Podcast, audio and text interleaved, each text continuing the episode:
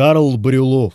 Ночь. Спящая турчанка. 1839 год. На белом горизонтальном листе изображена юная турчанка, дремлющая на низком диване. Девушка откинулась на высокую подушку с кистями по углам. Узорчатый тюрбан сбился в сторону, из-под него видны гладкие черные волосы. Насыщенный цвет волос, дуги черных, как смоль бровей, подчеркивают нежность белой кожи турчанки. Белоснежная, свободная рубашка спала с плеча, оголив одну грудь. На девушке шаровары, поверх которых сбоку повязан цветастый платок с бахромой. Одна рука закинута за голову, вторая безвольно падает на край дивана. В ней девушка удерживает длинный мундштук курительной трубки. Из окна, сквозь деревянную косую решетку, льется лунный свет. На подоконнике стоит цветок в широком горшке. На ковре у дивана небрежно скинуты тапочки без задников с закрученными носами. В левом нижнем углу изображен низкий стол, на котором стоит на круглом подносе блестящий кувшинчик с изогнутым носиком и фигурной ручкой. На столике рядом с подносом вдоль нижнего края листа идет подпись «Ноябрь,